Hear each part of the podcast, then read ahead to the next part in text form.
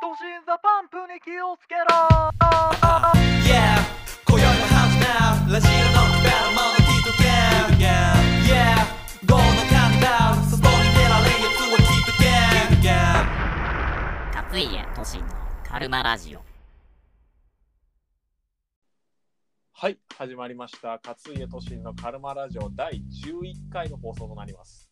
えーパーソナリティはシナリオライターの都心ザパンプこと鏡都心と、柴田勝家です。はい、よろしくお願いしよろますしくお。願いします。えーこのカルマラジオ略してカルラジ、えーゲストを交えて答えのない問題をあれこれと話し合ったり、たわいもない話を重ねながら、それらしい正解を見つけていこうと、そういった趣旨になっております。皆さんゆっくりくつろいで聞いてください。えーそして、本日のゲストは作家の高山羽子さんです。よろしくお願いいたします。よろしくお願いします。はい、おちゃついに、ついにです、芥川賞作家がカルラジに来てくれました。すごいですよ、すごい。光栄です。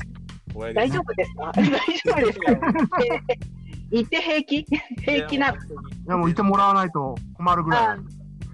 うん、ならならいいんですけど、そう、あうん本当大丈夫かないやいや、全然もう本当ゆゆるりと、あんまはりいこう、はい。全然考えてないラジオなんで適当にやっていきましょそよれろ大し丈くお夫願いします。すいまう。せん。はいいやいやいや。ありがとうございます。こちらこそはい。えーそれでは始まり始まり。えーというわけでまずは最初のコーナー答えは5の中。世の中で語られている答えの出ない問題に我々が勝手に正解を出していこうというコーナーです。今回のテーマはこちら。1番映画の話をしましょう。オールタイムベストと最近良かった1本は何ですかおうはいなるほど。こんな感じですそうねです。えーっとですね、まあ、今回この質問を作るにあたって、僕がまず考えてきたのが、えーまずオールタイムベストは、えーっと、新しき世界っていう、あの、韓国薬剤うが、ん。これすごくおう良が良い作品ですね。あの、まあ、ゴッドファーザー的な、あの、あの、ななんていうんですかね、その、えー韓国のすごい渋い、まあ、ヤクザのところに、えー潜入しょ潜入捜査をするんですけど、まあ、その警察官がうん。で、まあ、そこでいろいろ、まあ、その仁義とは何かみたいな、正義とは何かという話を、まあ、3時間ぐらいみっちりやるという、すごく渋い。あのいいね僕大好きなんですよね。劇派もすごくいいし、あのうんううんん韓国らしい暴力に包まれて、でもすごくあのエンターテインメントな作品でですね。うん、そうだよ。ね。でうんそうですね。オールタイムベストはそんな感じ です。おうオールタイムベスト。すごい。オールタイムベスト。いいね。なかなか一本とか決めるの大変じゃないですか。大変なんですけど、パッと出てくるんですよね、やっぱこの作品が。すごい。おううんいやー、確かに韓国映画強いからね。あんま私も見ないんだけども。うんいいね僕すごい好きなんですよね。こそうの韓国の映画、あの、やっぱりノワールっぽいものが、やっぱり全然すごい作りがいいので、うん、じめっとした感じですよね。そう、緊張感とかね、すごいですよね。あれすごいんですよ。ううんん。そこはほんと面白い、いいやつ。うん。じゃあ、あオのー、ルタイムを回していきますか、順番に。まずえ、ーオールタイムベス トから。からあ難しいね。難しい。あの、さっきの韓国のお話の続く、あの、つながりで言うと、はい浮かんだのは、息もできないっていうね、映画がありまして、おうえあれ障が害、はい。い障害関係の話ですよね、確か。違いましたっけや、えーとね、えーあ、それってなんか母なる証明かなじゃないあかこ。っちああ、なるほうど。ん。あのね、息もできないっていうね、なんかボーイミーツガールっぽいんだけど、はいけもうこれはわ私はでも、いやああの、なんて言うんだろう、10本選べって言ったら絶対入ってくる映画ですね。ああ、うんはいあはいれ。あはいはいはい。すごいいい映画なんで、もしよかったら、み見てなかったらぜひ見てくださいって感じですあ。あ、はい。これはちょっとうん気になりますね。うん。うん。え、いいなうん。え、その流れだと、わしもまた、あの、韓国映画。 いや、別に何でもいいです。 でも、わしは、その流れだと、まあ、あの、スノーピアサー好きですよ、スノーピアサはいはい。ああ、うんうんうん。あの、グエムルの人ね。グエムルの人。 パラサイトって言わない。あ、そうか。 いろいろ雑。うんパラサイトの監督って言わないの。パラサイトも良かったですけどね。あの、スマートピアさん、よ良かったですよね。私も、うん好きですよ。うん。そうですね。あれ、韓国とフランス、韓仏合作でしたかね。でうんあの、限られた、まあ、極限状況の中での SF と、まあ、サスペンスみたいな感じで。はいはいはいはい。これ韓国映画だったんですね。アメリカ、韓国、フランスで作った。うん。すごい。合作って感じの。ああれなんですよね。あの、バンドデシネっていうか、漫バ画ンドデシでネで、すそようね。。うんな漫るほど画、フランスのバンドデシネで、で、監督は、あのね、韓国で。うんうんうんうんへえ。であの、まあ、主演も、あの、韓国の俳優さんで、うんうん。感じで、アクションもありで、だいぶエンタメとしてもいいやつでしたね。へえ。電車のね、作りがね、面白いですよね。世界をずっと電車が、一本の電車が走ってるっていう、氷河期の世界の中を走ってるってい漫画っぽい。すごい。う SF 感あるんですよ。そうだね。うんねうん設定もすごい、ちゃんとなんか SF でしたよね。うあのん。まあ、うんいわゆる多分、ディストピアになるんじゃないかな。あの、リポストアポカリプスというか、ディストピアに近い感じの作りなのかなと地思う。球地球温暖化を防ぐために人工冷却物質が散布されるってすごいですね。これすごい。いやもりもりのもりもり で、すごいね。めちゃくちゃだね。それで治るのか。いや、すでごいも、グエムルもどっちかっていうとそうで、あ、そうなんだ。なんか変な研究者がなんか流しちゃうんですよ ね。排水排水みたいなのに。なんか、それがまずスタートみたいな。なんか、あんまり考えないで科学者がなんかしたことがスタートみたいなの が、なんか結構多いっていうか、 やばいことしたら SF、うん。そうそうそうそう。なやんか、ばいことしてスタートっていう。すごい、あの、なんて言うんだろうな、マッドサイエンティストがはい悪事を働くんじゃなくて、うん全然、なんて言うんだろう、考えてないことを、考えなしなことをした、なんか、賢い人たちが、なんか、やらかすみたいな、あ世界がやばくなる。うん、みたいなイメージですよね。あの、うんあの人の考える、 なんかその、よくわかんない、あの、西洋の科学者みたいな、 なんか、これはマッドサイエンティストみたいな。うん。そうあれも面白い。まあ、こういった流れは、まあ、オールタイムだと、わしは他には、やっぱあの、コーン・サトシ監督の作品とかですかね。あ。はいはいはいはいうん。パブリックですかねパブ。うん。 なるほどね。で、あとは最近見たやつ。うん。最近見たやつ。え、みんな、なんか見た最近は、 いや、映画館全然行けてなくて、まあ、今はね、。ほぼ見てないんですよ。うんまあ、エヴァの話しないですよ。あだから 今。この流れ安心して、安心してね、ネタもであのノーエヴァでやっていきますんでね、こちら、我ら。ノーネタまで、ノ今ーネのタ話始め たら、不意打ちもいとこう。いや大丈夫です。ネタバレとか大丈夫ですよ。聞けますよ。えっ、とね、最近じゃないんですけど、最近良かったのは、あの駅馬車を見たんです、僕。あのおー1930年代のあの映画そうとだよね、古い言。われている西部劇ですね。それは何で見たんですかアマゾンプライムにありました。マプラにあるんだ。はい。まあ、うん多分。著作権切れてるんで、なんか、 まですけど、あ、そんな見る方法はいっぱいありそうな気がするけど、まあ、 90年前だかそうそうそう。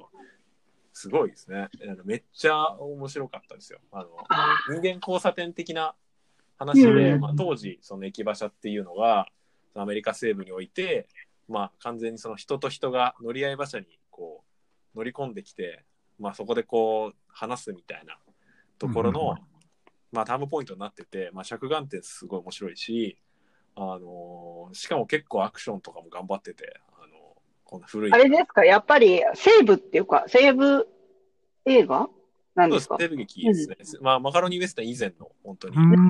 古い西部劇の映う画で。ん。はい。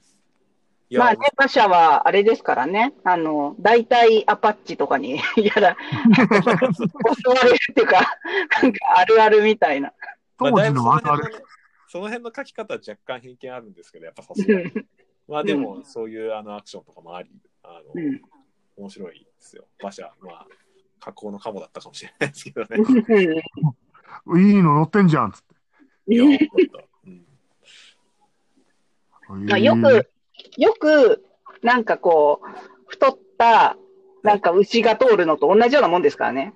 だからこのルートはいい、なんかあれが通るみたいな。まあまあ、そうでしょうねそ。の後に近いですからね、多分ね。そうでしょうね。まあ、まあ、うん。いっぱいお金とか持ってる、持ってるでしょうしね、みたいな。うん。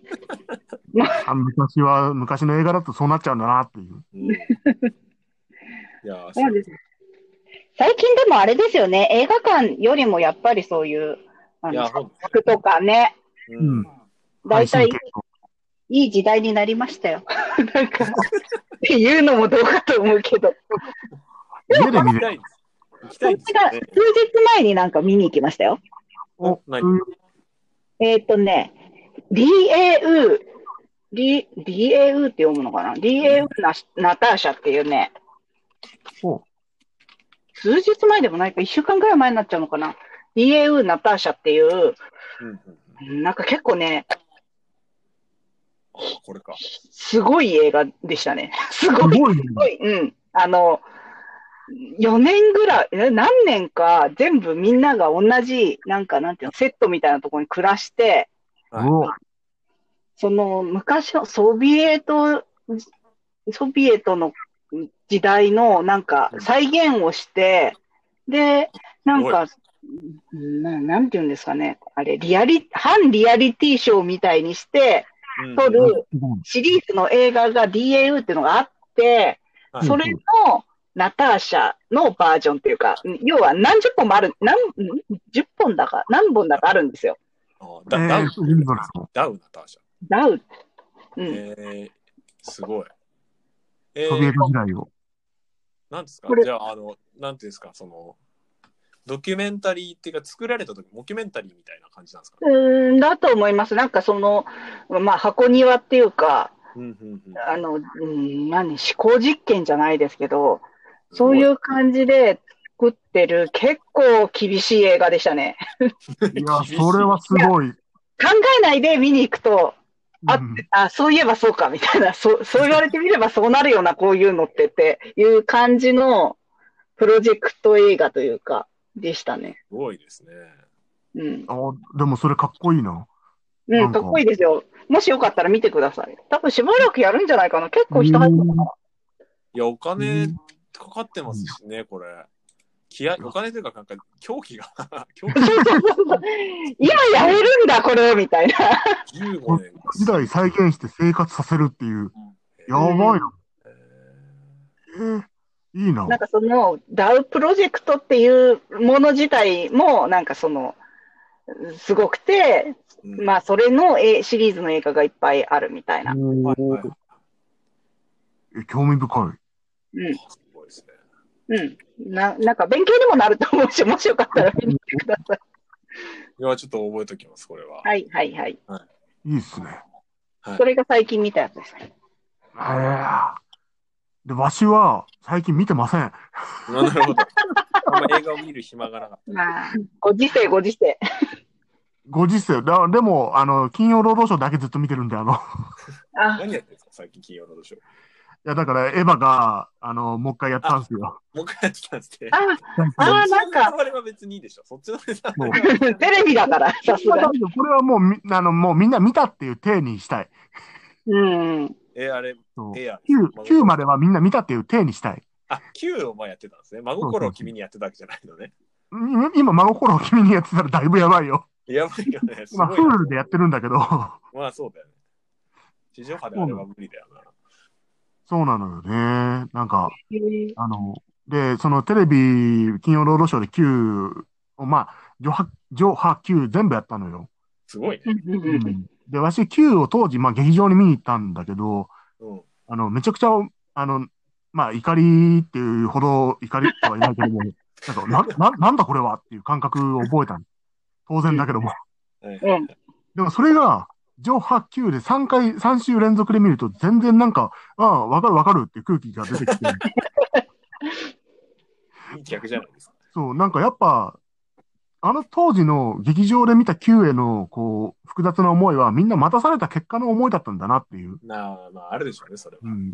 まあ、待一ったな週間、うん一週間だからさ、 許されるそう。ぐらいでした、その時。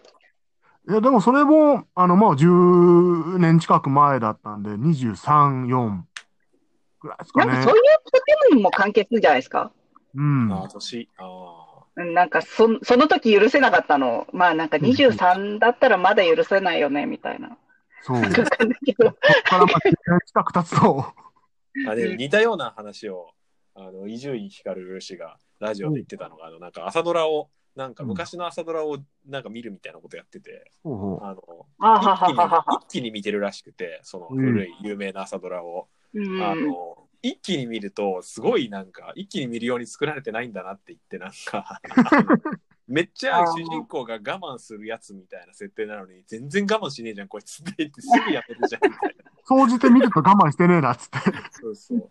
みんな毎日ちょっとずつ見るから、あの、そういうタイムスケールで作られてるものなのに、一気に見ると、あの、そういうのあるんじゃないですか、やっぱり。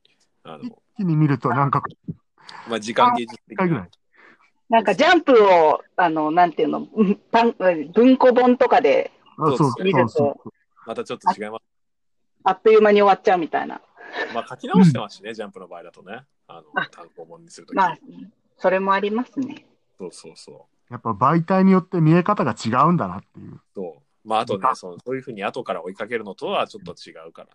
やっぱね。いやーそう思うと今やってるリアルタイムで追うって大事なんだなって思います映わ画。館行かないといかんのかもしれないです。かもしれない。うんまあ、ダウがやってるということなので、ぜひ。まだ、まだやってるんじゃないかな。うん。一週間で終わるってことはないと思う。うんはい。ね気になった方はチェックチェックってことで。えーでは、じゃあ続いて、えー次ですね。え2番、これはすげえと思った携帯アプリ。ああ、まあ携帯アプリ、まあなんかあ、どうどうですかはといいうですね。うんうんうんどうです僕はスマホ中毒なので割といろいろとしてます。まあはい、えーなんだろう、最近ハマってるものとか、アプリで。まあ今、ウマ娘がすごいですけど、まあ、確 かに。まああアプリ、アプリっていうかゲームっていうかね。あれまなんかもうちーょっゲとームですよね。あゲームですよ。ゲーム。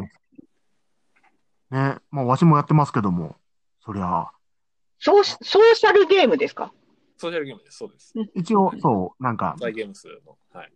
なんかこう、友人っていうか、フレンドが、機能があるみたいな感じで。うん。とはいえ、まあ、最近はソーシャル感はあんまないですけどね、ゲームに関しては。うんまあ、SNS とかにこうう、ん簡単にシェアできるとか、そういう機能の方が、どっちかというといいですよね。うん。うん、あの、昔ほどは自分でコツコツ遊ぶゲームの方が増えました。うん。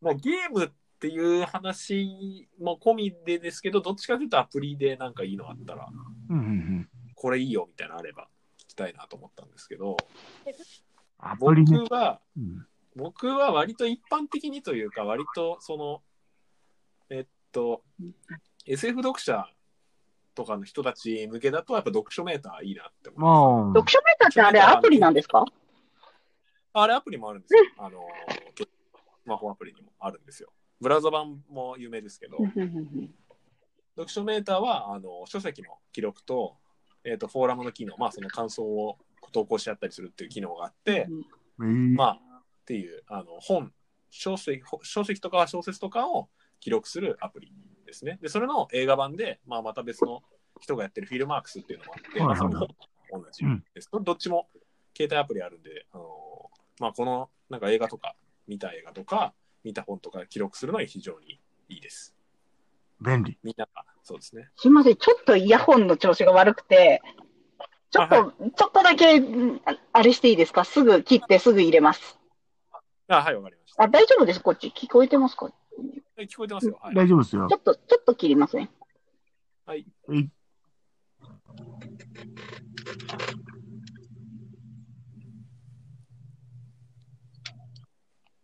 まあまあ、編集できます。あ、すいません。うんあの、はい、入ってます音声の感じ、ちょっと変わっちゃいましたね。あはいあ、大丈夫。はい。夫。大丈夫ですよ。はい。大丈夫です、大丈夫です。はい。うんはい。あの、アプリはね、あんまり使わないんですよ。もういい。スマートフォンの、あの、ゲームとかにしても、入れて、ちょっとやっはて、すぐ落としちゃうみたいな、な なんて言うんだろう。あの、うん、うん、あーわかったみたいな感じで、なるほちょっとど。触れて、うんあ、こんな感じでなるほど、なるほどってなって、 なんか、なんていうの、落としちゃうというか、あの、アインストールみたいなのしちゃうことが結構多くて、なんですけど、じゃあ基本、はい。はい基本そうですね。あはの、いゲーム、でもゲームですね。あゲーム用として機能してます。うん。あの、ゲーム機。ゲーム、あの、アプリはほとんどゲームじゃないかな。なんかその、要は、大体ブラウザで住んでるので、地図にしてもな何るほどにしても。なので、あの、うんうん感じとしては、その、うんゲームですね。あの、スマホ、ちょっと昔のゲームなんですけど、あの、はいラスティレイクって知ってますラスティレイクのシリーズっていう、あスピーレイ。ラスティレイク。どんなやつでしたなんかね、どういう字ですかラス、えっと、ラスティってあの、サビ、あの、ラス、あの、RUST、ああはいはいはいはいはい。あの、外国のゲームなんですけど、はいの、あの、うーんとね、ちょっと架空の街の、うんなんかちょっと謎解きってほど謎解きでもな、あまあでも、一応謎解きに入るのかななんか、おー、すごいいい雰囲気の。面白いですよ。えー、えーなんか結構シリーズが出てて、あ、スティームにうもあん、シム、もともとはね、パソコンゲームなんです。で、おいおいおい私、基本、あはい、る。なるほどなるほど。あ、ポイントクリックですね。ポイントクリックアドベンチャー。そうです、。そうです。あの場所を押して、あ、なるほどなるほど。はいはいはい。一応、会話とかもあったりするのはあったりするんですけど、で、会話が多いシリーズの方は、多分、日本語訳も結構出てると思います。おうーんで、あの、もともとは、あの、あんまりコンシューマーっていうか、その、ゲーム機のゲームをしないので、あの、はい基本はチームなんですよ。私自身がゲームするのが。なので、なあるほど。の、スチームの中で面白かったゲームの、うん、スマホ移植みたいな のとか、アプリ版それはありますね。それすごいうまくいってるやつとうまくいってないやつある。そう、難しいですよね。多分ね、プラットフォーム難しいんだろうなって思います。いや、本当に。いや、特にスマホは大変だと思いますよ。ボタンないですしね。 うん。うんでもまあ、そそうれ、だこれはね、結構、あの、多分、パソコンの方のゲームとちょっと違うんですよ。そのラスティレイクの、なん、なんとかとかって、しシリーズがあって、スマホシリーズはスマホシリーズで、スピンオフみたいな感じで出てるんです。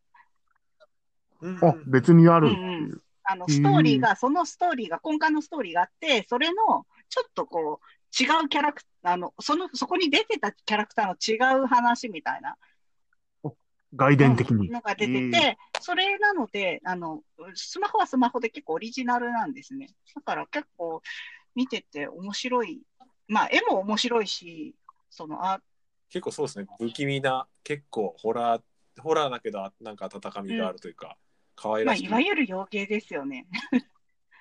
そうですね。なんかかなり。いや、でもこれは好きな人多いんじゃないですか、この雰囲気は。あこれね、結構いあのいろんな人が、なんかどうゲーム、私、そんなゲーム詳しくないんですけど、あのおすすめするって言ったら、これおすすめしてること結構あるかもしれないいや、いいです。まあ安いですしね。400円ぐらいですね。うんスティームだと。そうな。そうです。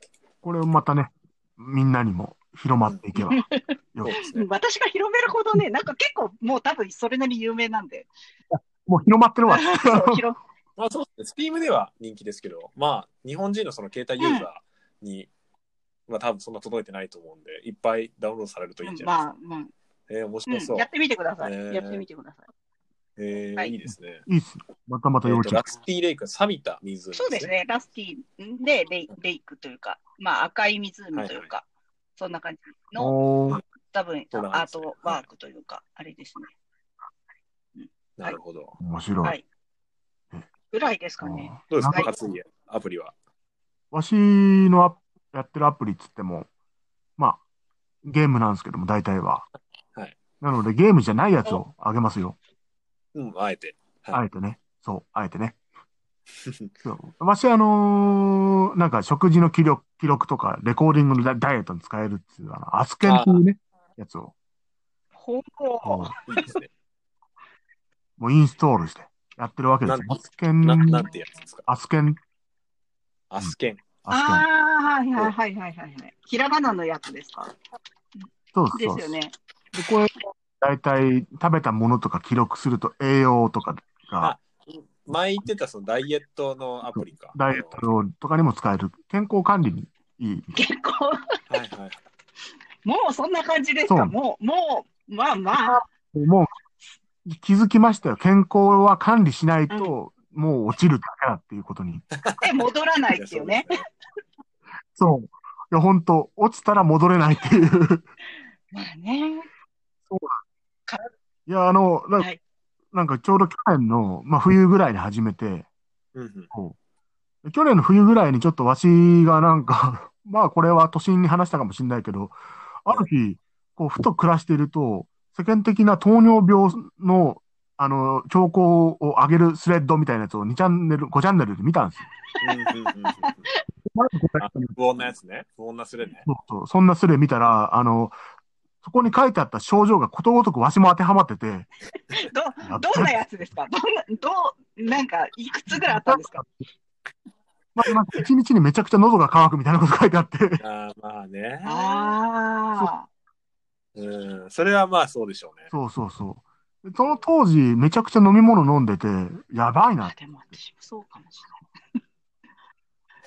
いい、言わせてみればみたいな。なんか、怖いで、なんか、いいんじゃないですか一日に飲み物をめちゃくちゃ飲む。まあ、お茶とかならともかく、こう、ジュースとかあが飲みたくなる。ーうんで常に乾いてる状態。であとうん手とか足とかの先が震えたり痺れたりするっていう。うーん。これはやばいと、こう、あー、なんか、あ、本当血糖値が足りないとなんかなるって言いますよね。のしびれね、血糖値そういう上ことがりに下がりが激しいとっていうか、そういうことですよ。つまり、糖、血液中の糖がやばいと。うんこうなっ怖ていきてね。怖いね。怖いなと思って、その当時、やばいな、やばいなと思って、もう早めに管理しようと思って。で、アスケンを入れたんですよ。ほほほほはいはいはいはい。いやー、アスケンを入れてから一月ぐらいはちゃんとね、食事がね、抑えられてね、ほうほうほう。いい今じでゃなはいですもうか健康に戻ったと信じたい。うんうんうんまあまあまあまあ。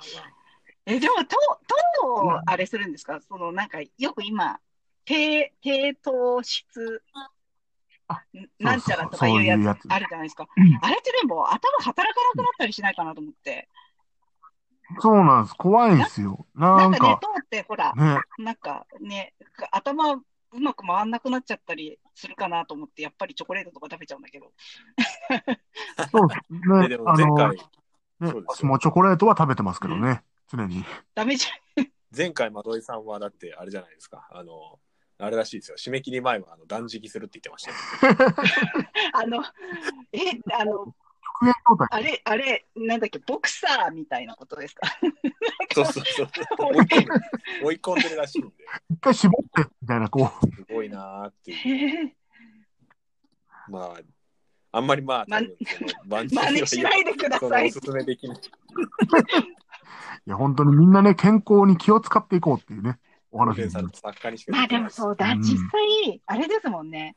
あの、体あってのっていうか、結局どうにまあでそうも、でどすうにもなんないじゃないですか。あの、体動かないとというか、あの、間違いないでサラすね。サラリーマンももちろんそうなんですけど、自分今までずっとサラリーマンやってきて、うんプラスやっぱり自分が動かないと絶対回ってかないから、 この仕事いやが。本当うんそうですね。うんだからなんか、やっぱね、体資本ですよね。いや、アスケン、アスケン大事かもしれないですねね。、健康が気になった方は、アスケンい入で。れ入れようかぜひともな。なおいくら万円くらいなのか自しら分。お高いんでしょえ基本無料でございマます。ジです健か康ですねそうです。基本無料ですけども、私は、あの、えー半月のエリートコースを選んでおりますので、ああ、なるほど、なる ほど。課金、課金をすることでね、健康がねうん、手に入より詳しく、えー栄養素などが、あの、アドバイスもらえるっていうことでね、えー課金をしておりますな。るほど、なるほど。まあでも、それでもね、あの、ジムとか行くこと考えたら、ジム、ジムうん。そうそう。いいもんだなっつってなるほど、半年でも2000円ぐらいかっつって。なるほど、うんなるほど。えーちょっと、ちょっとか確認します。ぜひ、うんという感じでしたね。できはい。そうという感じ。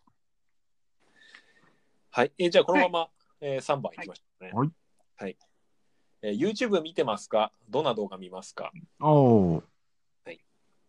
いいね。まあ、僕は見ますよ、結構。どん、 割どとんなやつが、あれですか今、暑いんですか暑いっていうか、なんか、なんていういやのあの、 どう、どういうもの見てんの人ってって思って。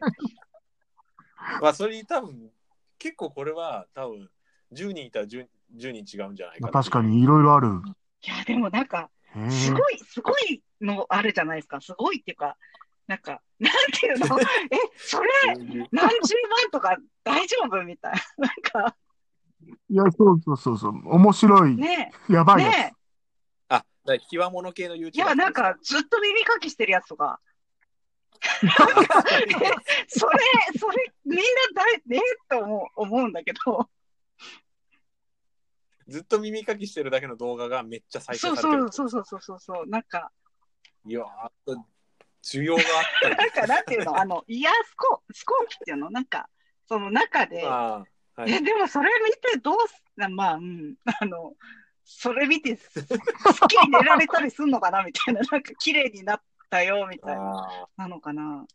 なんか、たまにすごいのありますよ。え、 え、たまにすごい。 ASMR とかじゃなくて、 ASMR です。かあの、要は、うん、あ、なんか音が、そのあ録音の仕方であるじゃないですか、あの、そのささやきあ声あみたいな。、でも確かあのになんか、カリ、カリカリっていうか、なんかなんていうの、 あの、耳かきの、なんかゴソゴソ、あ、でもあれってイヤホンとかでみ聞くとまた違うのかな。耳かきすればいいのに。それ耳かき、されてないで耳かきの音したらめちゃくちゃ怖くないで すかいや、気持ち悪い感じするけど。なんかあんのかな快感そがう、あなるんのかか。すごいものね、ありますよね、すごい動画ね。いや、ありますわ。こそういうのもありますけど、別に日常的にそういうのを見るかっていうと。ね、な何見てんですか、ままあ確か何に見てんですかう、何見てる僕は、あ、すいません。僕は、あの、プロゲーマーの切り抜き動画とか、なあ、切り抜き。ね、面白い。ああの、あの、まあ、切り抜きじゃなくて普通になんか生放送見るところもあえるんですなけんどか。プレイがすごいみたいなことですかかあ、そうです。あの、僕、まあ、Apex Legends ってゲームやってるので、それの、まあ、要は、まあ、毎日割とその、はいい。ろんな、その、動き方とかが更新されていくじゃないですか。されていくんですよ。こういうふうにやったら強いよみたいな。で参考にしてますね。すごいそううのはうん勉強熱心。うんまあ、楽しいですけどね、やっぱその、あの、あ、こういう動きあるんだみたいな。結構異次元なんで、やっぱアスリートまなあんでね、やっぱ。そうですね、e スポーツっていうくらいですからね。そうそう。そういうのとか、あとはまあ普通にアーティストの新着 PV とかはがいはいはい。ですかね。結構普通にサジェストすごいんで、やっぱあー YouTube。うんあの、ちょっと聞いたアーティストとかでも、なんか、あの、何時間前に新着フィーバー上がりましたって人出てくるんですよ、うんトップに。ちゃんとしそれは。そう、あ、このアーティストほ、すごいな、ホットだなと思って。あそうりいうのが見たり。たいね。う、もうんいね、やー、そうですね。 YouTube、ね確かにいろんな感じのササジェストで出てくるからさ、急に見ちゃったりするん。急に見るよね。急に見ちゃ謎う。の料理とかをしてるやつとか。そう見ちゃう。わし今、魚さばいてるやつめちゃくちゃ見ちゃってるかあら。れでしょなんかすごいさ、さあの包丁がさ、高そうなやつでしょうん。そう、いい包丁使う。えでー、謎の魚とかさばき始うめる。ーん。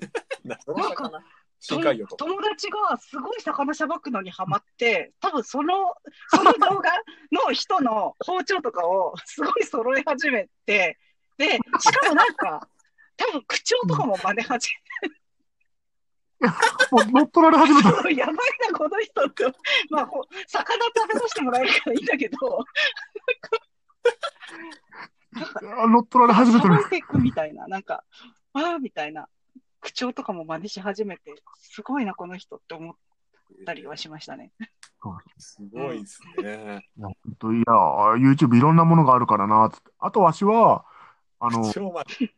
あれ、あの、UFO キャッチャーをめちゃくちゃ取るやつ。えーあのあの、えすーごいうまい棒とかですかめあのめちゃくちゃお金かけて UFO キャッチャーを乱獲する系の動画見ちゃう。ええ、なんか UFO キャッチ、あの、あれですよね、きっとなんか、すごい積んであるキャラメルとかね、わかんない、なんなんていうの、一個のでかいあなんかめぬっいちゃぐるみを取るとかじゃなくて、そう。えーか、あの、UFO キャッチャーって大体みんな 2AU を飲まされてるわけじゃないですか。やっぱり、そうですね。うん、そう。とかみたいな、こイライう、ラするためにやりますね、あれはね。だこれはっていう憎しみを抱えて帰るわけじゃないですか、大体は。で、冷静になるうと、んそんなに欲しいかっていう、そうそうそんなに欲しいわけじゃねえな、これ そってうい。そうそううそうそう、このお菓子買えたなっていうようなやつを、 そう、数百円かけて買っ取ったりするわけでなんすかよ。カプリコは食べたかったのかみたいな、なんかわかんない けど、こんな、パプリコなんていらなくないって思っちゃそうう。そうそう。でも、取っちゃうっていう。で、そういうちょっと悲しさを、その動画見ると、もう癒されるっていうか、あの、よくお菓子取る系誘で引めが。ちゃくちゃ積んであるやつとかを、自分じゃと取れないやつを、その人が取ってくれると、もう快感なわけですわ。ははは留飲が下がるんですかね。よーくやってくれた。別にそうやった。別に欲しいわけでもないから、取れるし、すっきり感だけあればいいんですそもうんねそ。う そう。そのお菓子の山が全部穴に吸い込まれるのを見たら、もうなんか良かったっていうなるほど。気分になれる。えーでもその人、それでさらに、多分それって見ると、見た人、みみうん作った人の、動画作った人のお金にもにもなるんでしょそういうわけですわ。まあまあ、そうですね。収益化の、うんまあ、ラインはありますけど、広告が貼ってあったら、まあ、まあ、ありますよ。うん、多分そこぐらい行ったらもう結構プロ級だから結構お金も入ってくるわけですわ。えじゃあそれでまた、 その、UFO キャッチャーをして、さらにそれで、うんそうカそプうリコ、カプリコね、カプリコ食べる。いや、結構ね、留飲されなんですよ。あの、なんかくじとかが入ってる系のちょっと危ない UFO キャッチャーあるわけじゃないですか。 あ、外れしかそうないがあんやまりつ。そう、外れしかないやつ、あうまく当たらないようなやつを、まあまあ、グレーなやつね。こう、全部空にしてくれるわけですよ。彼らは。でもそれ、いや、それもさ、なんかさ、その PS ビータとかさ、 いいるのっていう、なんか、 そういうの結構ないですかなんか、よくわかんない公開の人いやが。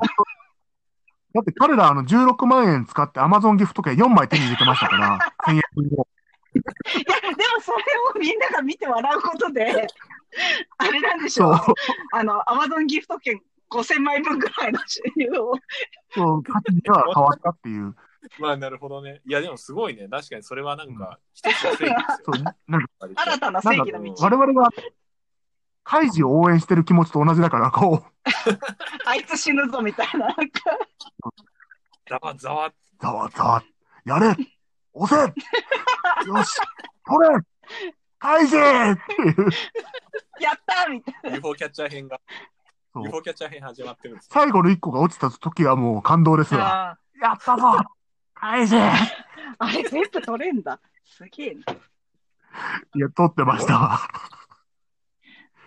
いや、いろんな動画がありますね。うん。本当いろんなのありますよ。第一のステージクリアだっつってもうこれから先の作ってないアルマラジこれから第2第3のステージができるために君を招待するえー続きまして新コーナー好きな展開面白かった展開です日々作品を作りそして触れていく中で感じたこれは素晴らしい展開だこういう手もあるのかと感心した展開、えー場面描写などについて語っていこうというコーナーですおーはいまああの、はい最近買ってよかったものがねあのもうちょっと頻度下げないと物を買わないと いう新しくそういうコーナーをやってたんですけどねねあのそうなんだよね。テストだったらまださ、あの、す数ヶ月前に買ったものとかも言えますけど。そうそうそうそうでもね、 そのコーナー終わった直後にわしスマホ買ったけどね。じゃあ次回、次回その話してくなるほれ。ど。まあちょっと今回じゃあその好きな展開について語っていこうと思います。はい。うんうんうんえー、そうですね。まあ僕2つ、なんか最近、あの、触った中ですごい展開だなと思ってのがありまして、えっ、と、まあその勝家の作品も収録されてます。あの、異業コレクション50、小枠の本うんうでんすね、を最近読んでて、そこに入ってる宇佐美誠さんの砂漠の竜っていう短編が、うん結構展開としては結構びっくりしました。本当に。まあ、解説文にも予想を超える展開っていうふうに言ってるんですけど、本当にその通りで、最初、東洋ファンタジーから始まるんですよ。そのはいはいはい。東洋ファンタジーで結構その砂漠をその揺られる2人のそのうん人間のダイアログから始まるんですけど、その話がすごい方向に行くんですよね短編なのにうん。で結構これはねあのびっくりしたんであぜひ読んでもらいたい作品でしたねあれすごくそんなに長くないですよね。はい全然そんな長くないですうん。ね、20ページくらい、今、あ読まれました私。いや、今今ね、出してきて、ちょっと前に買ったやつなんで。はいはいはい、うんいやこれじすゃあ読ごみかっまたすですはいねであとももう一つがですね、あの最近遊んだゲームの方で、あの、うんペーパープリーズを作ったルーカス・ホポープって人の、えーリターン・オブ・ザ・オブ・ラディという、えーうんああ、はいはいはオいブ。ラディン号の帰還という、このゲームも、まあ、結構すごい、まあ、展開っていうか、設定、ゲーム設計が面白かったですね。まあ、結構見たことないゲームというか、ねあの、メメントモーテムですよね。 あの、そうそうです、そうです。時計、時計を戻すというか。そうです、そうです。あの、な無人になって戻ってきた、まあ、商船がもう幽霊船みたいになってて、で、中で60人ぐらい死んでるんですよね。でまあこの死体から発せられる思念を読み取って、その人たちの死因と名前を特定していくっていう推理アドベンチャーですね。面白そう。これ面白かったです。すごい面白かった。なんか保険会社かなんかなんですよね、主人公のそうです。男の人が。でうん、どういうふうに、その、事故が起こったかをけん検証するというか、まなんあ、かそういうための、なんか、ことをするんですよ ね。そうです、そうです、そうです。これすごかったですね。いいいね。やアハ体験になりました。これでも結構マダミスに行かせんなと思 って、あの隠れそうなとこはパーク。隠ろうかなあでも、うんタなんイムとなくラインとかもねいじ、いじったりとかしするのとか楽しそうですしね。そうですね。これは結構すごかったです。いいな。うね。ん。うんあの、プレイステーションの作品、エコーナイトを彷彿とさせるやつ。ああ、そうかもね。 エコーナイトのやりたかったこと上行ったやつや、きっと。まあ、あの、多分影響はあると思うけど、まあ、あの、現代の、うんまあ、技術というか、まあ、スイッチとかでもできるんだけ割とまあ、多分いろいろ。まあ、割とちょっとレトロっぽいんですよね、あ作そうりでっすていレうか。トロ感はその出してますね、かなり。あの、MSX とかのグラフィックにしてるというか、いいね。まあでもリッチなんですけどね、すごい。うんういんや、だからその2つは結構びっくりというか、最近触った中では、どっちもびっくり、好きな展開にランクインしました。いいな。はい。へそうでえす。かね。そうなんか、大体数時間ぐらいで終わるうん海外ゲームって、うん。やりがいがありますよね。やりがいっていうそうなんか、ですよそうやっぱ、インディーズの、あの、ぎゅっと、もう、ここで終わりっていうふうに、ちゃんと綺麗にディレクションがされてるから、余計に長くない分、やっぱう、ん。体験が濃密でいいですよね。そう、あの、やっぱり、あの、終わらせるっていう、 なんか、なんていうんだろう な、きちんとその映画1本分じゃないですけどはい、大体2時間とか3時間とか、まあはい、やり込もうと思えばやり込めるんですけど、そうそうでそう。、説明もそんなにたくさんしないで、うん。なんか、やりやっていくうちに分かっていくような作りそうにそうそう、やっぱうまくできてて、うん。いや、うん、やり、やりがいがあるというか、楽しいですよね。だそうなんですよね。まさにそういう作品ですね。オブラディン号の期間、リターン・オブ・オブラディンは、そんな感じでしたね。面白そううん、いいですよ。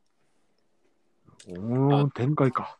あのね、スイフたちがね、マジで同じ顔してるしね、うんみんな同じような感じだしね、もう、おお前らなんか一緒くたでよくねって言いたくなる。いや、でも、でも、ちょっとずつ解像度が上がっていくんですよね。そうなんそかう調べていくうちに、あのあそねう、写真とかもちょっとずつね、解像度が上がってって、そうそうそうで、。なんか、あ、入れ墨があるとか、そうそうそなんかそういうので少しずつ分かってたりするんですよね。それをなんかうまいなと思って。う。はい同じだと思っていた人たちが。 そうそう。最初は ね、マジでもう、もういいだろみたいな。アジそう、アなんかね、10人ぐらいぐしゃぐしゃって固まってるとことがあって、写真を同じじゃねえかっつって。うんもうあれら全部一緒やでっていうふうな感じなんだけど、だんだん、だんだんとね、こう、徐々に。そうなんです、そうなんです。いいな、いいな。人間が分かっていく。そうそうそうそう。うん、でもよくできてますよ。うんおうへえ、で、好きな展開か。うんおうなんかあったかな。そう。こう、何か特定のものをあげるとネタバレになりそうだから怖いっていう のが。そうなんですそうなよんだね。よね。うんそうこういうのってね、なんかこう後半の部分とかってどこぐらいまで言っちゃっていいのかみたいな。本当、まあ本当に。だからそうだな。わわしは、じゃあ、一般的な話に寄せようと思うもうちょっとか、はい一般性を上げていく。こう、当てはまるなぐらいの話にするけど、わしは、こう、なんていうのかな、物語中で、時間が経った後と、まあ、なんだろう、メインストーリーの後、数十年経ってる話が入ってるような話が好きっていうか、ああ、なるほど。こう、なんつうの、もう後戻りはできないんだっていうような感じそはいはいうはい。。ゲームでも小説でもいいけど、こう、時間経過があるようなやつ。うん、うん、うん、うんうん。なりますね。そうそうそう。はいまあ、なんか今、上げよう、上げそうになってね、たまれになる。だろ怖いだろこれ難しいね。 そう。だから、大まかにざっくり、こうね、なぞるけど、例えば、まあ、ゲームだったらさ、終盤になると、まあ、数十年経ちましたみたいになったら、もう、キャラクターとかもみんな変化してるとか。まあね。でもまあ SF ぐらいになると、うん。なんかそれこそ、で、5000年後み たいな、なんか、そうですでっかいでっけえ。で、で、そうそう、もう文明とか3つぐらい終わってみたいなことって結構しやすいじゃないですか。お次の運命か。ゲンゲンとかそういうことしますよね。多分。うん。大好きですそよういね。うのって、そういうのはそういうので、おうん面白いっていうか、多分 SF はすごくそれはやりやすいのうで、ん。まあ確かに。そう。だから好きな展開で言うと、ゲンゲンのもそうだけど、こう、やっぱ取り戻せないとかや、こうんうん。う、やり直しが効かないようなところまで行っちゃったやつ。まあいいですね。エモいですよね。それ。そエモーショナルを書き立てますね。ゲンゲンの小説は先へ進めば進むほどもう絶対やり直し聞かねえなっていうところがいくから、 確かに。そう。もうこれ戻れねえよっていうところが好き。確かにな。なんかき厳しいところですごく厳しいんですよね、そうそう彼のなんなんていうのかなあの、エモーショナルとかを一回取っ払うっていうか、うんなんか、いや本当にすごい。もう、こっからゲンゲンの小説の話をちょっと褒めるけど、褒めるけど、 ああんまの、りそういう鑑賞に興味なさそうな筆致ですよ。あの、どの作品とかは言わないけうど、んこう、キャラクターがうん、もう大事にしてるんだなみたいなキャラクターがプッと死んで、あの、うんおもう戻れねえぞ、あの時のな仲良しには、みたいな、こう。そううね。うん、ん。 だかそうなんらで、す、そうなんです。そう。あのーそれがいい。うん。より、よりその辺の、あれだよね、ソリッドさが強いですよね。そううん。そこがいい。うん、確かに。そういうの好きな人はたまんないと思いますうよ。ん。そうもうなんか死ぬとか死なないとかをすっごいぐしょぐしょぐしょってやってるのに、うんなんか、で、死んだんだけど、みたい な、なんか半行ぐらいで、半行ぐらい。っていうわけで、この人たちみんな死んだんだけど、みたいなそうですぐねらいのそう、すごい。ああり方って、多分え SF あのミステリーだとなかなかちょっと難しい時があるんだけど、 なんか SF だと割とやりやすいんだと思うんですよ、うん そのまあね。まあ確かにそれ SF の技の一つですよね、結構ね。うんそうですね。それは面白いうんいやな、実際、その展開としてはすごく独特でいいです。なるほどな。そうですね。高山さんはなんかあるんですか好きな展開そとうさか。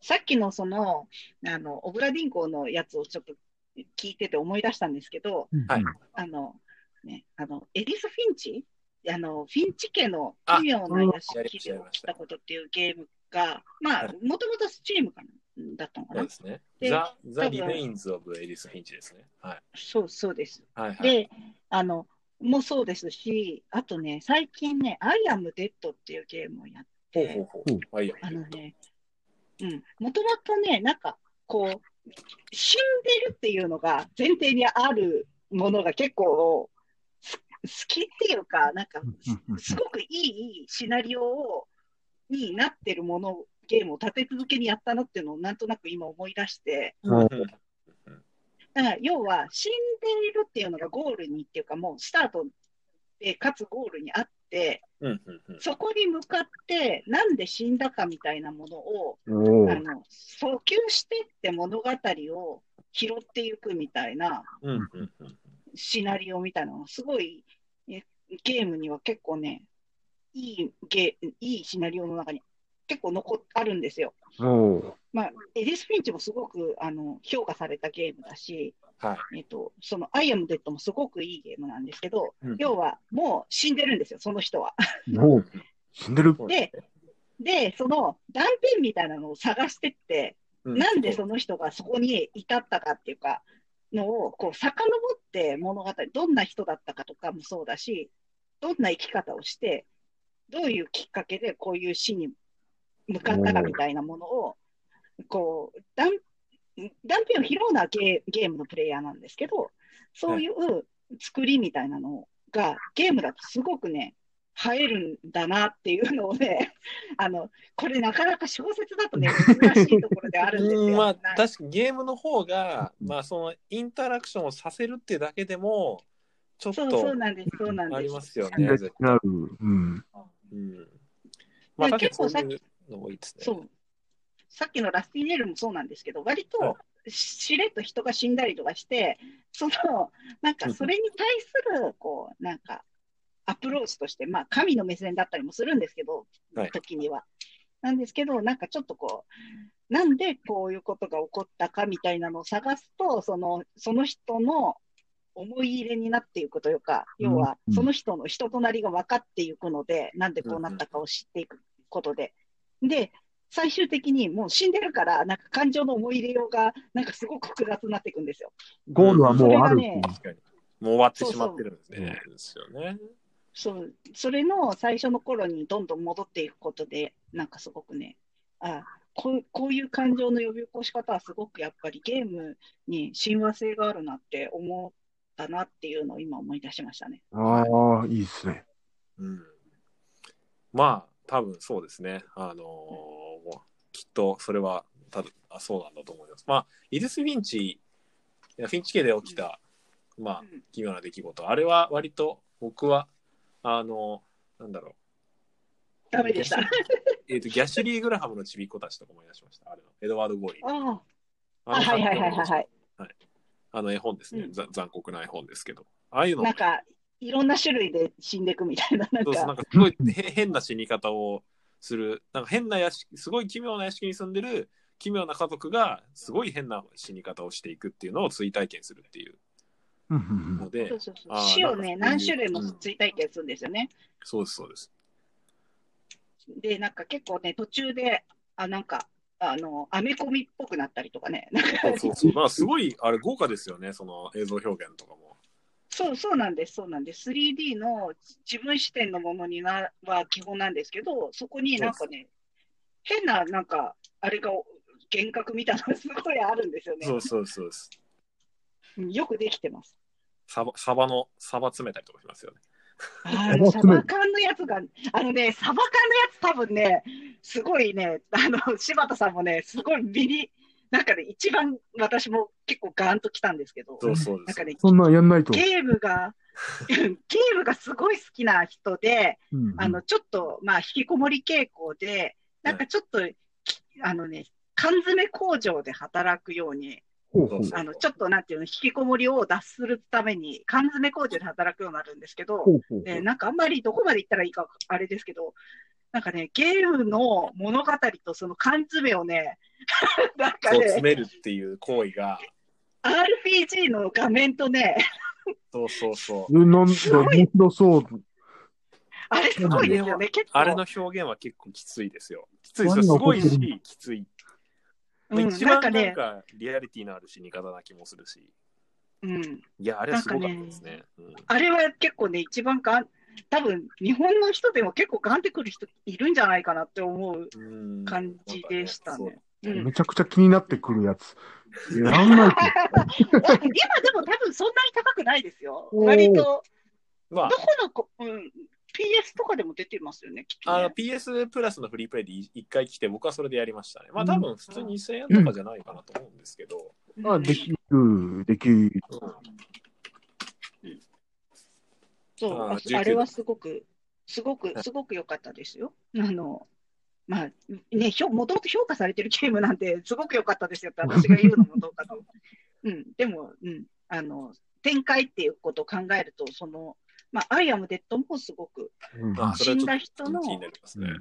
うん、死んだ人のなんか、ちょっとこう、追体、う追ん体験とはまたちょっと違うんですけど、うん、追っていくような。あのうん、そう、ゴールを定めて、そこから遡っていくみたいな感じおーです。道筋を逆に辿っていく。うんうん、っまあ、こうそうでてすね感。じです。はい。いや今回の回、みんな気になるものめちゃくちゃ増えたんじゃないですか。ちょっといろいろチェックしなきゃいけないですね、これはう。ん。うん、いいな。だいぶ、いや、文化的ないい感じなんじゃないいかな。く本当かな文化的なコーナー。これ文化的なコーナーになりましたわ。これは。いやいつ本当本いやいつもゲームと締めなんか切りから逃れる方法とかそういう話ばっかりしてる から。当そう、いまあ、や、ううんちもそれねの、方がでも大事じゃないですか。いや、だって前回、あの、何買ったって言われた、あの、ポリピー買ったっていう話で終わったから、えー続いてお便りのコーナーです。今回もお便りありがとうございます。ありがとうございます。ありがとうございます。えーでは1番。本が本棚から溢れ、引っ越しのたびに捨てたり売っても、いつの間にか増増殖しています。皆様が書籍管理のためにされていることを聞かせてください。うん。僕は実家にほとんど置いてあります。も強い。う、もう、大事、大事なとこ。うんまあ、プラス最近は割と電子書籍で買うことも多いっていう結構、あまあ、そうそうそうだろうなっていうような感じですあ、ね。ね、電書は本当便利だからね。便利ですね。うん本当に。いや本当に、うん本当に。まあ、資料とかはうん基本なんか電子になったかもしれないですね。うん資料というか、まあ、調べるときにうん出し、出し、出したりというか、この場所とかっていうのが、あれしやすいので。確かにパッと見れる。あうん。あと、外からでもアクセスできますしね。ああ、あそうー、ですね。それは大事ですね。いや、本当、えー本、本、本ね。どうしてるのかな、みんなっていう。カセットねしてますどうもしてない。増えていくに任せる。いや、もう、ま、任せてる。本の生き方に。まあ、まあ、俺はカセの部屋知ってるけど、まだパンクはしないでしょ。まだ大丈夫。あのーまだ大丈夫。うんまだ余裕はある。ただね、最近夏暑いんだよね、本の断熱効果 で。まあ本でそうですよね。でも冬、冬寒くないからいいじゃないそうですか。冬は、あの、ほぼ暖房とかつけなくてもそこそこ暖かさが残るっていう。あ自分の体温で。そう。おいい なるほど。な、これっていう。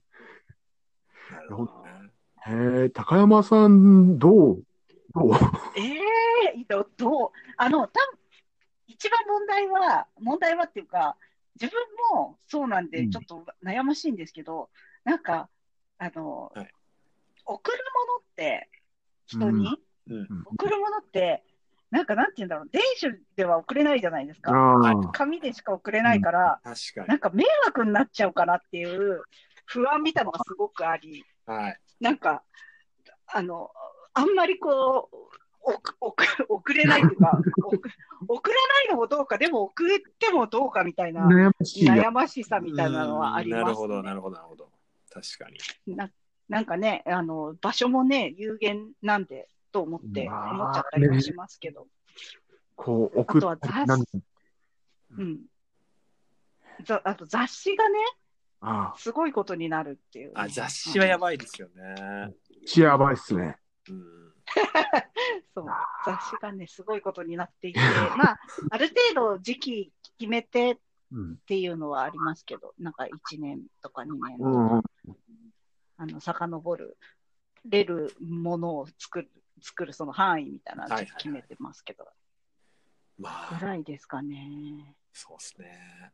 いや本に関してはもう悩みどころですわ。うんう。ん。まあ、でもそんなに多分、すごい世の中の作家さん、他の作家さんとかに比べたら、多分そんなでもない気が。うん。まあ、作 家、作家以上にやっぱあれなんじゃないですか、その、あの、まあ、マニアというか、その、あ、そうそうそう、そういう人の方が多分すごいと思いますよ。うん。そうそう。すごい人のところは本当すごいですからね。うん、だからそういうっ人てに言聞っいたて安心す る。大丈夫、大丈夫、みたい大丈な。夫大丈夫あのーね、これはあのーもうヨタ話なんですけど、はいあの、こう、最近 SF 作家クラブで、うんあの、ズーム使って、まあ、会議とか総会があったんですよ。はいで、ズームだと、おのおのの部屋が映るわけなんですけど、まあ、みんな背景とか使ってる人いるんですけど、はいあの、小坂三蔵さんが、 あうんうんうんうんの、ご自身の部屋で映されてて、めちゃくちゃでした。やばかったですよ、本が。あの草なんか草田さんを基準にしたら、だって、 なんて言うんだろう、一番ピーキーっていうか、多分小坂、小坂さんの、こ、はいう本を見たら安心してしまって、 いやいやいやいやいや。あうわうちなんてまだまだみたいになっちゃう。大丈夫かなまあそれはね、多分良くない。良くないっていうか、なんて言うんだ ろう、んなんかすごもいな。うね、うん。上を見たらキリがないんで。だからそれでも本当に本が好きな人はもうそういうことになっちゃうんだなっていうのはわかりますね。わざわざズームの背景にしてるってことは、本が映らない箇所がないってことなんじゃないうんそう、絶対もうね、唯一の場所がそこだったんだなって思いますよ。あとは、もう、いやーちょっとなん、かもある意味では、ちょっとやっぱ、ちゃんとそうやって本に対していろいろ買ってうん、積んで、うん読んで、っていうか、本や当にっていかなきゃいけないですね。いや、本当に、だから、あのー一つは、本が増えるたびに、なんか、いずれ自分が成り上がったら、でっけえ、書庫のある家建てんぞって思いながら、詰めて、確かにうん。美学していきましょう。これがね、もうあの、成り上がるための、もうなんというか、本を貯めることが自分をこう奮い立たせる、成り上がろうという。いや、いいんじゃないですか。いや、でもそれ、やっぱりね、やっぱりなんだかんだ言って、勝家さん若いです よ。なんかね、私ぐらいになるとって言っちゃったらあれですけど、どうな、どうなります頭の中に、頭の中に、そのちょっとなんか半分腐った、うんなんか、本の中で半分腐ってる自分みたいな、なんかこう、最後、最後の状況みたいなのが浮かんじゃって、なんかこれはよ大丈夫かみたいな、なんか、そういう気持ちにすごいやなちょりっまと、す。ちょっとそれは、それは暗いです。暗い。終わり、終わりのことを考えてしまう。そう、なんか、だって、ある日いきなりなんか、うとかなったんださ、とか、いろんなことがね、異様異様コレクションの小枠の本にそう いう、そういうの載ってそうじゃないですか、そんな。もう一つのネタになっちゃうじゃないですか。うんこそうなんかね、そしたらでも本汚れちゃうしなとか、そういう時はもうみんな、ふ多分本古本屋さんも引き取ってくんないだろうしなとか、なんかいろんなことがね、う綺麗にしとかないとな。うん 綺麗にしとかない、自分は違うところで、なんか、なんか野良猫みたいな感じで、なんか、 やぶん中とかでいや、す命ごいをよみ。たいこれはもう三者三様のね、本への向き合い方みたいなものがね、そうですね。見えま すわ。な。はい。そんな感じです。多分役に立たないと思いますけども、この意いや見いでや。うんそう、そうですね。まあ、いろいろ考えてくださいと いう。生き方を考えてくれてはい。おのおうのん見合あったなたの、あなたの最後が。最後話がね。そはい。う。では続いて、え2番、えー文筆系の自営業のお三方ですが、えー生活リズムの崩壊を防ぐためにしていることや納期管理のテクニックは何かありますでしょうかおーいやー、うんそうなんですけど、僕は生活リズムは崩壊するものだと思ってるので、まあ、無理だと思いますね。うん、そう思います。 僕は無理です。そうだ、そうだ。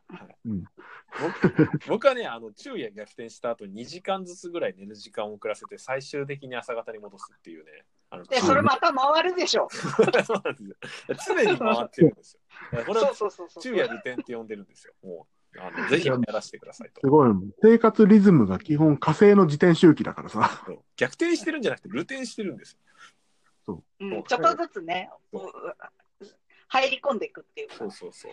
いずれね、一致するからっつって、あの、 いやだい一致する時点がちょっとあるぐらいの 話でしょなんていうのあのちょっと重なってる部分がありますね。いや、でも夜があの好きだったら、なるべく遅らせよう、遅らせようって言って、ちょっと長めに起きてれば、結構朝方の時よ、あ夜型の方が短くなりますよ、割と。そのあ確かに。本当ですかいやそれ結構さすそう結構そうですよ。いやわしもつい最近、そのね、昼夜ルテンと全く同じ、まあ昼夜ルテンやったんですよ、わしも。はいなありがとうございます。ありがとうございますそそううなんであ。りがとうございますだい都心メソッドなんだ。でわしの流れで、なんかこう、朝ちょっと長く起きちゃったから、そのまんま起きてる時間をちょっとずつずらしてって、で、で今は、なんとなく、こう、12時以降、12時前後で寝て、えー朝7時ぐらいに起きるぐらいのペースに戻ったわけなんですあよ。はいはい、いいですね。ここで話をまた伏線回収で、アスケンの話しますけど、おアスケンに、あの、睡眠時間を入力するときが、入力する欄があるんですよ。はいはいで、入力していくと、17時から寝て23時に起きるみたいな、うんこう入力を続けていって、あの、ある日、計算が合わなくなった日があったんですよ。あ のどうあがいても、あの、その欄、収まりきらない時間があったんですよああの円グラフの睡眠なんとか食事なんとかみたいなやつ睡が眠がまずれすぎて余余るみたいな。この男寝てないって。そうなんですよ。あの、なんか、これすごいですよ。トリックみたいな、なん か、トリックみたいな感じで、一日睡眠してないことになったんですよ。そのトリック。はいなるほどなるほど。はい私としては寝てるんですけど、ランがなくなってるんで、翌日に振り返られるんですよ。その睡眠時間が。寝ましょう。ああなるほど。寝ましょうって言われるんですか。そう。だから結果的にわしは一日分寝てなかったっていう。 えートリックだね。それ、これトリックですわ。何かに使えませんかね。はい自分で自分で使ってください。っていうことです。わしはそう。うん。わしも同じ。 え結構高山さんは割とサラリーマン長かったみたいですし結構そこはただね、あれなんですよ。なんか、これ絶対でも本当に皆さんに真似してもらったら、多分体悪くするんあで、またあの断食のやつ断食いや いやいや、みいんなやいやいや、いや、あの、でも正直、はいあの、例えば、サラリーマンみたいな感じで、うん朝ははい9時、8時とか9時とかから始めて、夕方5時とか9時5時とかにして、はいうんちゃんと書けるかっつったら、うん結構微妙で、うん。そうなんです、そうなんです。で、それって、なんかやっぱり自分の中で、あ、今書けるみたいなのとか、なんかそういうのって、その、うサラリーマンのお仕事って、ある程度こう、メールを送って、はいあの、記入をチェックしてなんとかみたいな、なんかまあ決まってるわけじゃないですか、はいはいものが。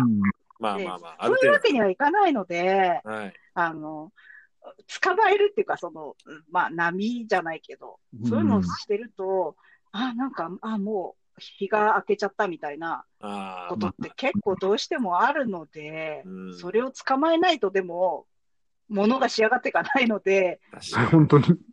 でもこれ絶対、早く死ぬんですよ、これ。いや、本当に。ね、死にますよね、多分にね。怖いですね怖いっすよ。本当に。なんかね、そういう、なんか早く、んそれこそすごい短命な漫画家さんとかの、なんかメソッドじゃないですか、わかんないけど。まあだから、そう良ですくないと思うんですけど、でも、そうしちゃってますね。もうさ世の中にあれですよ作家というものがなんとなく出てきてもう何千何年何千年なんでいい加減遺伝子の方もそういうふうにこう分かってくれないと分かってく れない。そういうことです。そういう進化を遂げているものもいるっていう。そうですよね、うんもう波を捕まえるために昼夜露天するんだからっつって 言ってさそう体の方もそうあってくれないと困るわけですよね。そうそう。で逆にあの、きっちり時間を、まあ、守って生きている作家さんもいるわけですけど、逆にそっちが突然変異の可能性があるわ けで。ああ、ね、波がちょうどそこに来るみたいなねい。やそれはすごい常にそこに来てるっていう人がいるかもしれないだけな んで。だからそれ、それはそれで、まあ、それはギギフトっていうか、まあ、うんうん 神様からのあれなんで、もう、しょうがないと思って、私は、あの、うんできる時にするようにして、できない時はもう本当になんか本読んだり、それこそうんネットフリックスに、もうなんか、それこそくす、なんかひどいゲームやったりとかして、 ひでえなこれって思ったりひとか。どいゲームで持っていって。あのね、ススチームとかでね、はいはいはい。ディグって。アホン、そう、ディグったりとか、そういうことをして、生きていけばいいんじゃないですかね、私ぐらいまあそのうですね。生き物は。うんいやー本当にね、これはもう、なんかお便りいただいてもアドバイスっていうものが全くできない。そうね、本当にこれ真似しないでくださいね、みたいな。そうです。キャッチザウェーブですよ。テクニックじゃない です。キャッチザウェーブです。キャッチザウェー ブ。何を捉えろ。そうです。ねまあ、そいんいな、感じですかね。はいそんな感じ。 うん、何のあれにもならないけど、本当すいません。えーというわけで、この辺で告知でございます。告知ある人。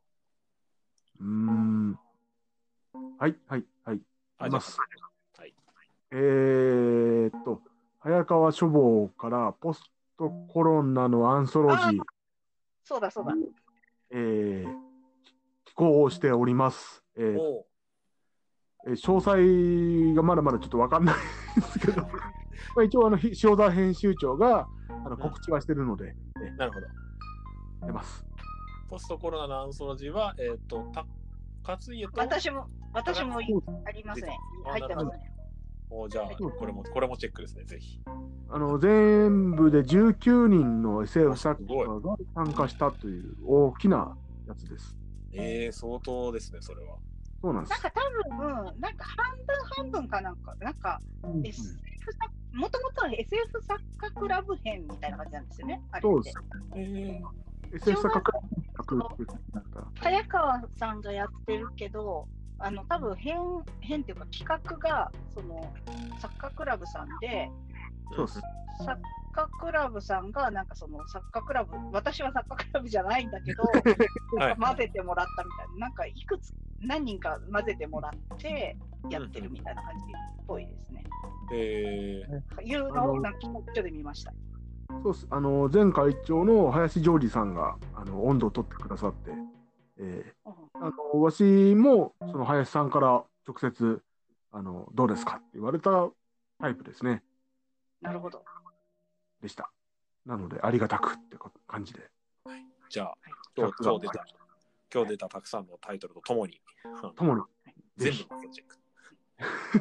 ないついつぐらいでしたっけ？なんか4月それがまあ4月の5月な4んか月5月うん、とかですよね。とかまだ正式なこうやつが出てないかもしれないっていうああ、なるほどなるほど。でも出ますはい書いたんで出ますうん、多分書いて、多分ゲラも戻ってるんで、多分出ますみたいな感じ。あのそう我々は多分ゲラをもう戻したから出ますうん、私たちに何かあっても多分出ます。出ますいや今日は奥深い話がたくさんできましたねはいはいいろんなあのタイトルもねみんな知ってもらったし命の使い方とか生き方も頑張ったと思いますねえー、大丈夫ですかだこんなんで大丈夫だったんですいかや、全然大い丈や夫です全。然あの、いつもこんなんですよ。